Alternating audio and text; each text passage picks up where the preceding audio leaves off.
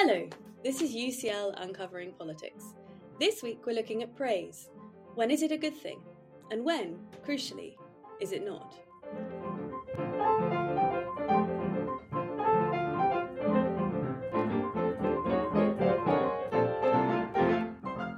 Hello, my name is Emily McTernan, and welcome to UCL Uncovering Politics, the podcast of the School of Public Policy and the Department of Political Science at University College London. At first blush, it might seem obvious that praise is an uncomplicatedly good thing.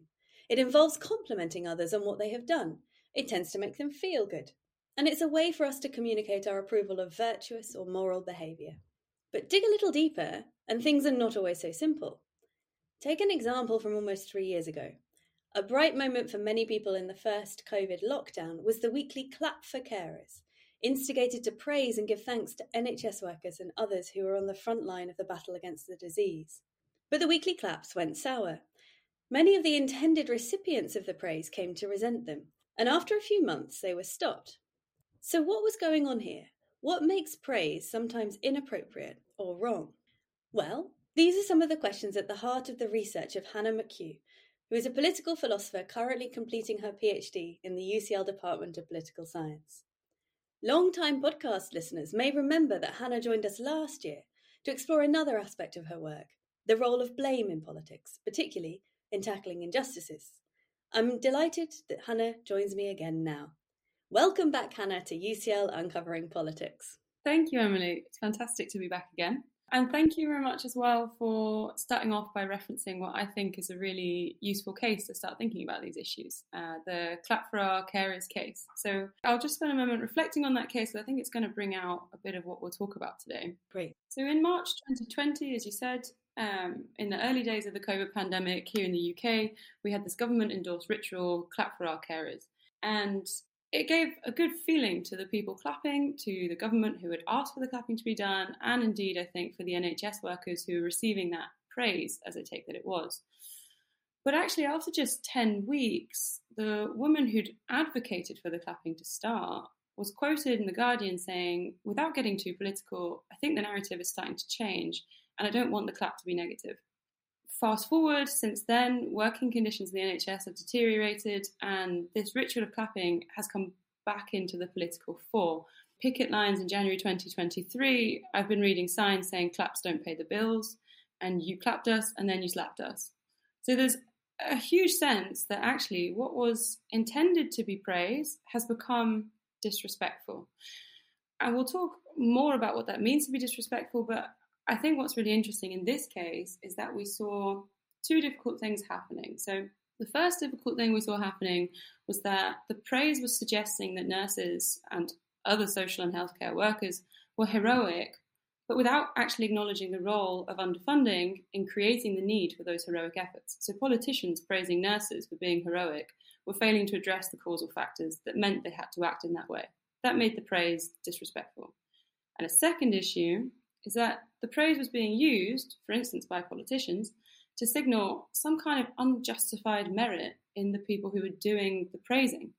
So when we praise, we send some quite important signals. For instance, if I uh, if I tell you, Emily, I admire you for your research and your teaching, which which I do, by the way, I'm saying that I really value those things. I really think that being a good researcher and teacher is a desirable standard, and I, I subscribe to that. When politicians were praising these healthcare workers, they were saying publicly that they value healthcare provision, but then they were undermining that by failing to fund that or give the resources to those workers, and it became disrespectful. So, my research is looking at this question why could praise become so disrespectful, and what conditions are necessary to reform those practices? A fascinating question.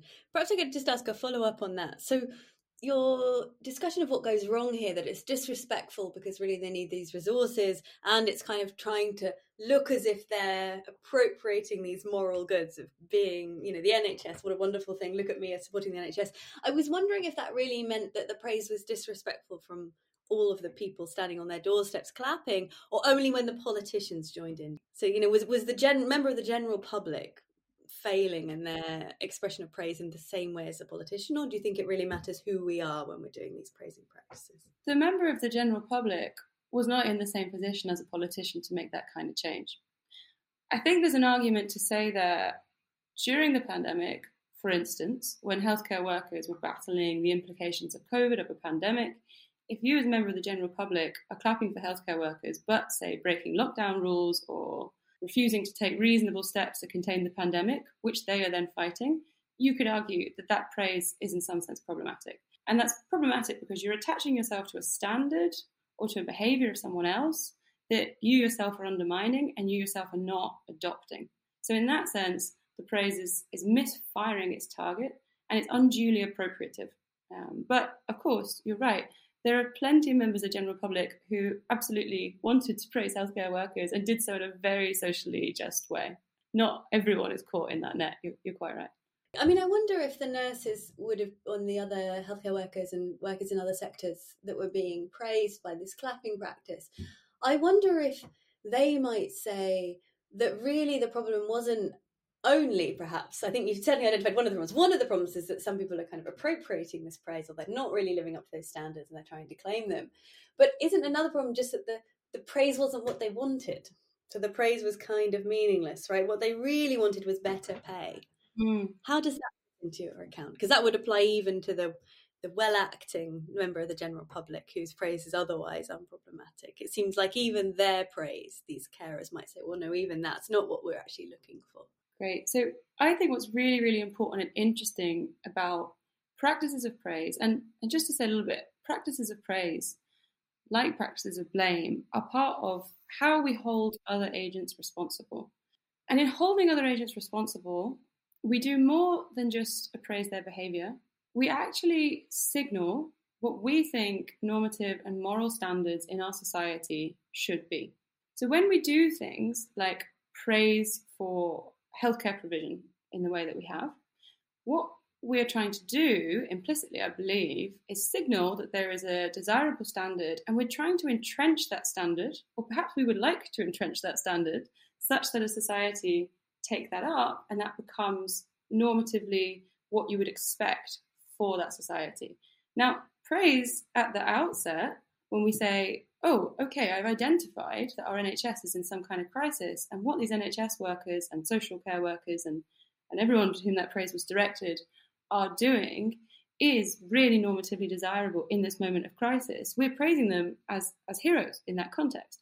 Over time, that praise starts to become disrespectful and undermining because it's not followed with social change. In that initial moment, there's nothing socially unjust about identifying there's something desirable here and we're praising it. But praise which isn't followed up by some kind of meaningful action becomes, in some sense, hollow, undermining, and disrespectful. Thank you for that wonderful articulation of what's gone wrong with claps to carers. I wonder if we could step back from that case now and to continue to think about praise, but in more general terms. Perhaps we could think a little bit about what praise is, what makes praise interesting, and perhaps particularly how is it different from blame? So perhaps you could tell us a little bit more. You told us a bit about what could be good about praise, that it's forming this signalling role. Could you tell us a bit about how that's different from blame? Because I take it that blame also plays that signalling role, doesn't it? Saying what our moral standards are, what we approve of around here, or don't approve of around here. So what, what's praise doing that's different? So philosophers have spent a lot of time uh, focusing on what the role of blame is in our responsibility practices. And one one big reason why that's true is that it's a natural assumption that to blame someone in a way that's unjustified would be really harmful and really unfairly punitive. We have pretty strong intuitions that there's something wrong with unjustifiably blaming someone. That same intuition perhaps doesn't arise as quickly when we're thinking about praising. So a bit of unwarranted praise here and there perhaps doesn't seem too troubling to us. But as we've started to bring out in the case we've already discussed, I can see that praise can actually be harmful. So this lack of attention is a is a gap in the literature, which has started to be filled by some recent theorists. Jules, Jules Holroyd and uh, Michel Chirillo are worth mentioning for that. But to your point on what actually are praise and blame, and, and just to reflect on that to, to preface some of this discussion, as I say, that they have a role in something very key, which is signaling normative standards and moral standards in a context where our norms do evolve over time, and we use these practices of blame and praise to show where those standards are and where we see someone either falling short of a standard or perhaps exceeding a standard. Generally, we praise people for exceeding a standard. Um, we'll discuss this more later, but I actually think where we have new norms, we praise not just for exceeding standards, but actually to indicate new standards which we hope will become duties. So at the outset, we're praising for something that you think somebody ought to do, but generally it's not done. And over time, you praise someone for something that goes beyond what they generally ought to do. That's a very helpful thought there. So the idea is so for blame, blame we blame people when they fall short of a moral standard that we've adopted. But you're saying that we praise people mostly, except in these developing cases that we're going to come back to, where there are these brand new norms that are not generally followed, perhaps. But in praising in general, you're saying, okay, well, it's only when we go beyond our moral standards. Is that right? Because I wonder whether that raises a question for the signaling function. So we can see how blame forms the signaling function for moral norms, right? Because it says that's a moral norm, you violated it, I blame you. Praise, though, we don't praise people for following the right moral standards. And you might think for a signaling function, you'd want people to be praised for doing the moral standard. I wonder how you think that praising people for exceeding a moral standard helps signal the moral standards that we have around here. Perhaps you could give us a case to, to suggest why mm. praising those who go beyond our moral standards is a good way of securing our moral standards. So, praise is really key in signaling what kinds of standards we could possibly take up, right? So, where we have interesting cases that new norms are emerging, let's say a new norm of um, paying attention to the environment, and a friend comes to me and they say, I've become vegan. And I say, wow, that's really amazing. That's great. You're doing something so good for the environment. I'm so impressed. Fully aware that I myself am not a vegan, but perhaps I am praising that and saying, well, in spite of my bad behavior, by doing that, I'm not just signaling to the friend, who of course already is vegan, that there's something really praiseworthy in considering your daily practices like diet and reorienting them in favor of some normative goal like fixing the environment. I'm signaling to any other friends who are at that dinner, and interestingly to myself, that that is a feasible standard that I myself could achieve. We always have a capacity, in a sense, to do anything that is in the physical realm of possibility, but we might not have a capacity in the sense that we're willing to accept those reasons apply to us and are feasible for us. So, praise can be really key in these moments of transition where new norms are coming out, where we have new sets of knowledge about how we might achieve moral or normative goals, to give those signals to ourselves and to others, and to make that a really genuine and feasible framework for action. Great, thank you for that's a that's a really helpful description. I think there's something coming in here, isn't there, about how people can be kind of moral exemplars or moral heroes, and we praise those people partly as one of the ways we're trying to say these are really good things, and then we sometimes try and model ourselves more on those heroes or exemplars. That's a helpful way of thinking about it. Thank you, Hannah. I, so we've talked a bit about how praise can be good. I wonder if we can turn now to how praise is problematic, which I know a lot of your research is focused on the ways in which praise can become oppressive or contribute to oppression. So, in your work, you discuss three possible problems that praise can be under attributed to members of a group, such that people are under recognized, or that it can be over attributed, that people can be praised too much. And finally, one that we've discussed a bit already in talking about clapping from carers, that there's something appropriative sometimes in our praising practices. Should we start with examples of the under recognition in praise? What did you have in mind? Absolutely. So, what I think, and, and just to, to rephrase a bit of what you said there, which which is well describing my work, I, I think that where we have an oppressive background structure of norms, and very often, unfortunately, we do, perhaps we have society which is somewhat ableist, somewhat sexist, then the practices we have of blaming and praising, and of course I'm particularly focused on, on praising today, unsurprisingly may reflect those background structures. So we will wrongly hold somebody to be praiseworthy in accordance with a norm that we've taken from an oppressive structure rather than from one of, say, equality or one in line with the emancipatory goals that we might have for ourselves. So when you point to these cases of under recognition, what I mean by, by that label is to say that these are cases in which we have praised someone in a way that misrecognizes them as less deserving of praise than would be consistent with non oppressive norms. that sounds very jargonistic. So let's let's have some cases to, to make that a bit clearer. So a first case, for instance, would be ableist praise. So there is an excellent TED talk which I would encourage anyone to watch uh, called "I'm Not Your Inspiration, Thank You Very Much," and this is by a speaker, Stella Young, who is a disability activist. And uh, Stella Young describes how one day somebody came and approached her parents to say that she was an inspiration and proposed that she be nominated for a Community Achievement Award. So Young and her parents were quite confused because they couldn't actually attach this praise to any particular achievement. Young has a physical disability, but that fact bears very little on her ability to do ordinary things like go to school or participate in social life. And so Young deduced from this praise that the person who had given it had this expectation that owing to Young's disability, she was actually less educationally or socially capable than her able bodied peers. So this praise is misrecognizing her as less able than we would see her if we had adopted non oppressive norms. A second example, which um, unfortunately occurs too often, I would term this cases of missing praise. So this is also an under recognition. Um, this would occur where we see, for instance, double standards occurring in hiring because of oppressive expectations, for instance, based on gender or based on race. So, for example, in a recent study, uh, participants ranked men and women, as well as black and white candidates, on the basis of their competence and suitability for a, a made up professional role.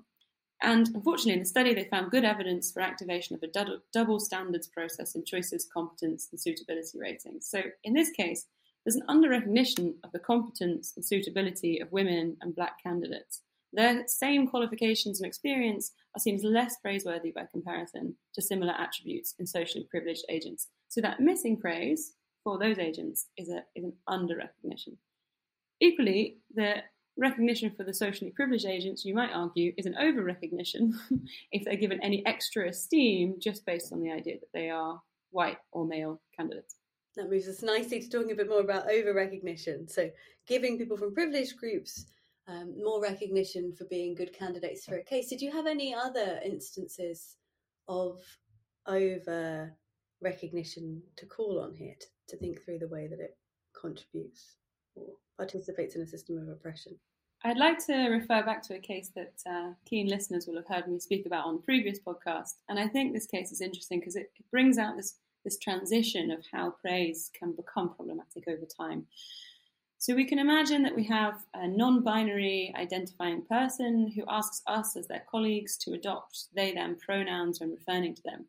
Some colleagues probably struggle with this task. Maybe they've never encountered a non binary person and they have a habit of using binary pronouns she, he, um, his, her.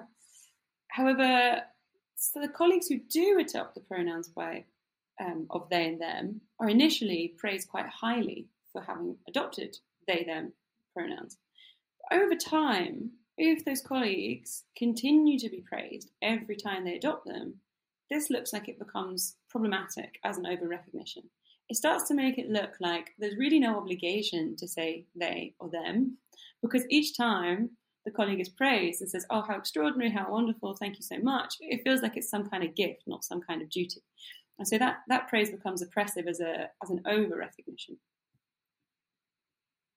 Great, that's helpful for us to see what's going on here. So, is it fair to say that the driver of your analysis of praise here is the idea that praise is good if it manifests or promotes progressive or good norms, and bad if it manifests or promotes oppressive norms? Is that the right way to think about what's going on here?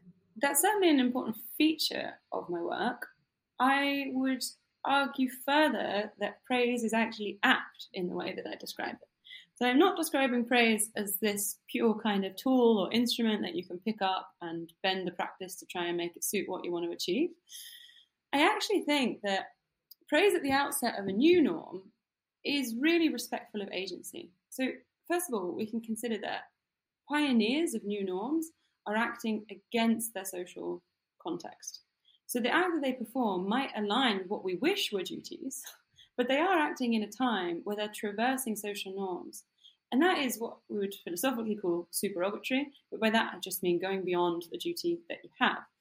So we could think of, for instance, um, And this, this case, I think, brings out really nicely where I think we do think we owe praise to people for adopting norms in conditions where it seems unlikely that, or where we would wish that there was a duty to do what that person had done.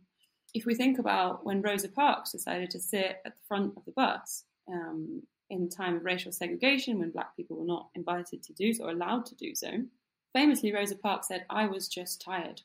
If we took what she meant to mean that she was just physically tired and felt like she should sit down at the front of the bus where there was a seat, then perhaps we wouldn't praise her at all because we would think, well, we should be praising in line with what we want the duty to be. Of course not. Of course, Rosa Parks did something amazing, traversing the social context, and as a pioneer in that movement of liberation and emancipation, she becomes a very praiseworthy agent. Thank you for that description. What about disagreement? So it looks like there might be disagreement over which norms are progressive and which norms are oppressive. How does your account deal with that? Because you've talked very much in terms of what's socially accepted, what we've adopted as a moral standard. So, what do you think about disagreement? Places where we don't really have a clear sense what the right norms are, mm. or what do we do about the fact that we might be wrong in what we think the right norms are? This is a very difficult challenge, and you're right to identify it. I assume in my work the premise that we actually could come to some sort of socially acceptable, socially desirable framework for how we would like to live in a non oppressive way. I don't think that that is such a radical assumption. I think we may disagree on how we get there, but I don't think that it is too radical to say that we would coalesce around thinking we all want to reach some version of equality. Now, what's really interesting, for instance, on transitioning to equality, or as you know, I'm a Republican theorist, I would say transitioning to a state of non domination where we don't have some groups with too much power over others in an arbitrary way, there will be reasonable disagreement in how we do that. Now, our praising and blaming practices are at the center of how we have those disagreements. If we were to withhold praise or blame, which, by the way, I think are exactly the moments in which we have moral deliberations, then I don't think we would be respecting the person that we're withholding it from as a moral agent capable of having that deliberation. Now, an upshot of this is that I think we should be well prepared to see ourselves as sometimes getting things wrong and as existing in moments of change and being responsible to make some change. That we have grown up in a world that has led us to have implicit biases does not necessarily lead to the idea that we are not responsible to make change when somebody points that out to us. So I think praise and blame are really, really interesting points in our practices in our social life where we see ourselves deliberating and we should be investigating how to make those sites of change and we should be using them to have important moral conversations to try to reach these heavier or higher goals of things like equality or, or non-domination. Great. Thank you for that description. I wonder if you could we could turn to the missing piece so far of your work on praise and the ways in which praise can be problematic. We've talked about it a bit in the case of clapping for carers, but not yet in, in this part of the discussion, and that's appropriative praise. So, your thought in the clap for carers is that by praising someone, we sort of lay claim to the standards they're living by. We sort of suggest we're aligning ourselves somehow with those standards, and that we'll have some kind of reflective glory on us, that we're the people, kind of people who praise the right kinds of things. And so, a question I had was Isn't all praise appropriative?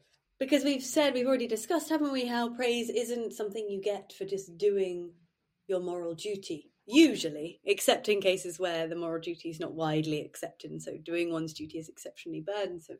But ordinarily, it's for going beyond. And that might suggest that nearly all of our praise looks appropriative because we may well not be acting so well ourselves when we praise others? Or is it that only other moral heroes can praise moral heroes? Because only they live up to those standards and anyone else is merely appropriating for themselves that reflective glory. What do you think? Very interesting. So, absolutely, we can praise things that we think are good.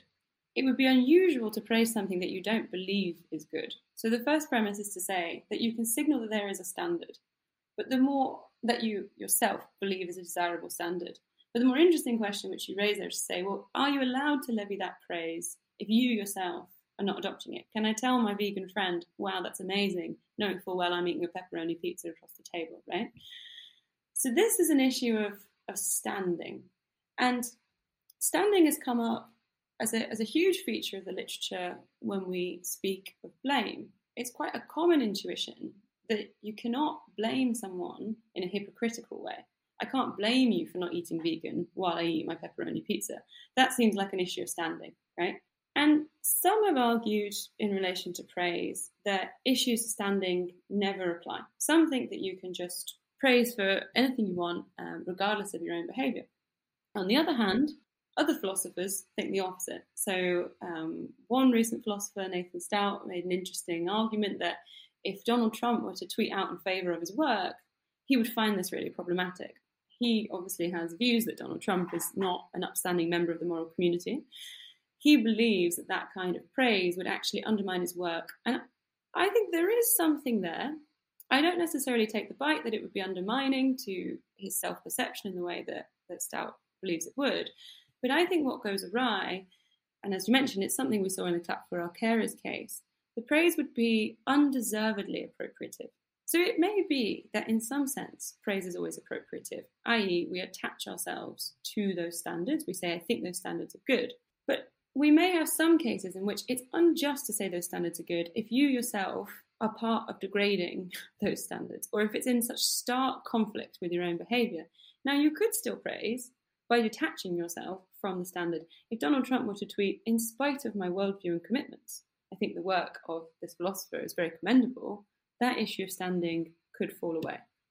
So when we're praising and we're, we're signalling our commitment to a standard, there could be disrespect if we've transgressed those standards or if we're trying to unjustifiably derive some kind of merit for ourselves from the perception of the person that we're praising.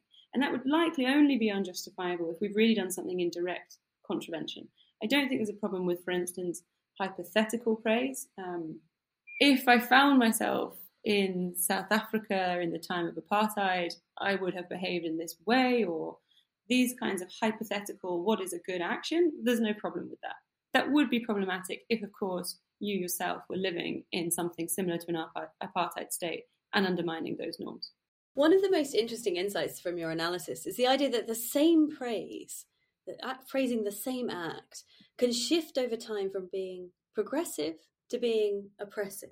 We've touched on this already, but perhaps you could explain that idea. Some some people might find that quite counterintuitive. They might think you're either praiseworthy for the act or you're not. So what's going on in those cases exactly?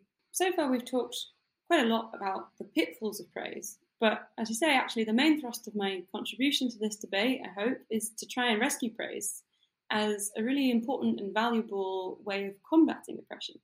I've argued already for, to you that it's not just a tool, that it's also apt. But it does imply what I say that the same praise can go from oppressive to progressive. So some some theorists that I mentioned have taken on oppressive praise. Interestingly, Jules Holroyd has a very admirable approach, which I have taken a lot of my thinking from. And she would argue that we should stop praising, for instance, in cases like the daddy dividend, right? So the daddy dividend is where fathers get praised for being on the tube holding a toddler, looking like a really great dad, but actually a mother wouldn't receive that praise and they're really just fulfilling a duty. Now, I think it would be too hasty to say that there was never a moment in which those dads should have received some praise, right? Maybe the daddy dividend was actually justifiable at some point, even if that time has changed. So if we take the view that where we're acting against a background structure of oppression, we're acting against a background structure where, say, the norms are that women perform all the childcare. But there is a group which has the idea that actually we want to transition to a moment in which it's absolutely imperative that men take part in this. That is going to begin with praising of men who do that. And, and I'd like to say a little bit more to you about specifically what I think is happening when these norms are emerging. So, if we are interested in moving from a society in which we unfortunately have a background of oppressive norms into one where we have norms of liberation or emancipatory norms, whatever you want to call that, we need to consider very much what goes into instantiating those new norms. So, I think this falls into two phases, broadly conceived. The first one is this point in which there is one subgroup which knows of the norms and knowledge that needs to be spread to other subgroups. So Cheshire Calhoun describes this. She calls this an abnormal moral context. And a, uh, an example of this would be the early days of feminism. So, where there is a group of, of, well, not necessarily women, but there is a group who understand the oppression that women are facing, they have a sense of what those new norms need to be. There is a much larger group than that subgroup who just are unaware of the bias built into that system. They're unaware of the oppressive nature of those norms. In that moment, and I call this time when norms are emerging, praise for fathers in the 60s who are taking a really active role in the duties of childcare is very, very important. They're transgressing the social context, the norm is emerging, many are unaware of it, and it's really conducive to, to progressive norms. The second stage, which is an interesting time, where actually the norm is no longer emerging, but it is now developing. So, this is a stage in which knowledge is generally held, but agents haven't yet taken up that norm. I think we could argue, in some sense, we're in this stage with climate change norms. Everyone knows there's something morally bad happening around climate change, but perhaps we aren't all doing everything we could to give up the pepperoni pizza and become vegan, right? We're still developing our ability to do that. Now, in this stage, I don't think that praise continues to be appropriate. In this case, I mean, and it's not an on and off over time, these landscapes are changing and shifting, but blame starts to become much more appropriate. We know the standard, we've failed to uphold it. We've already given praise to those who helped the norm emerge, but actually it's becoming less and less appropriate, and we become blameworthy for failing to live up to the standard. Perhaps really we're not there in terms of becoming vegan, but we could say we are there in terms of unnecessary flights or driving a diesel car when we have options to, to move to electric or, or not walking to work. So as the norms become more developed, blame becomes more appropriate and praise becomes much less appropriate. Right, because we don't praise people for merely meeting a moral standard that we've all agreed is the moral standard. Exactly. Thank you so much, Hannah, for that positive vision of how praise might be useful in making things better, as well as that complex account of what might go wrong with praise and the many ways in which it might be part of a system of oppression. We've been discussing the role of praise in politics with Hannah McHugh. Listeners can't read your work on this just yet, but I'm sure we'll see excellent publications on this topic from you in due course. We're taking a little break next week for UCL Reading Week, but we'll be back in two weeks' time when we'll be looking at the role of the European Court of Justice in protecting the independence of judges in the EU member states. Remember, to make sure you don't miss out on that or other future episodes of UCL Uncovering Politics, all you need to do is subscribe. You can do so on Apple, Google Podcasts, or whatever podcast provider you use. And while you're there, we'd love it if you could take a moment of your time to rate or review us. I'm Emily McTernan. This episode was produced by Connor Kelly and Eleanor Kingwell Banham. Our theme music is written and performed by John Mann. This has been UCL Uncovering Politics. Thank you for listening.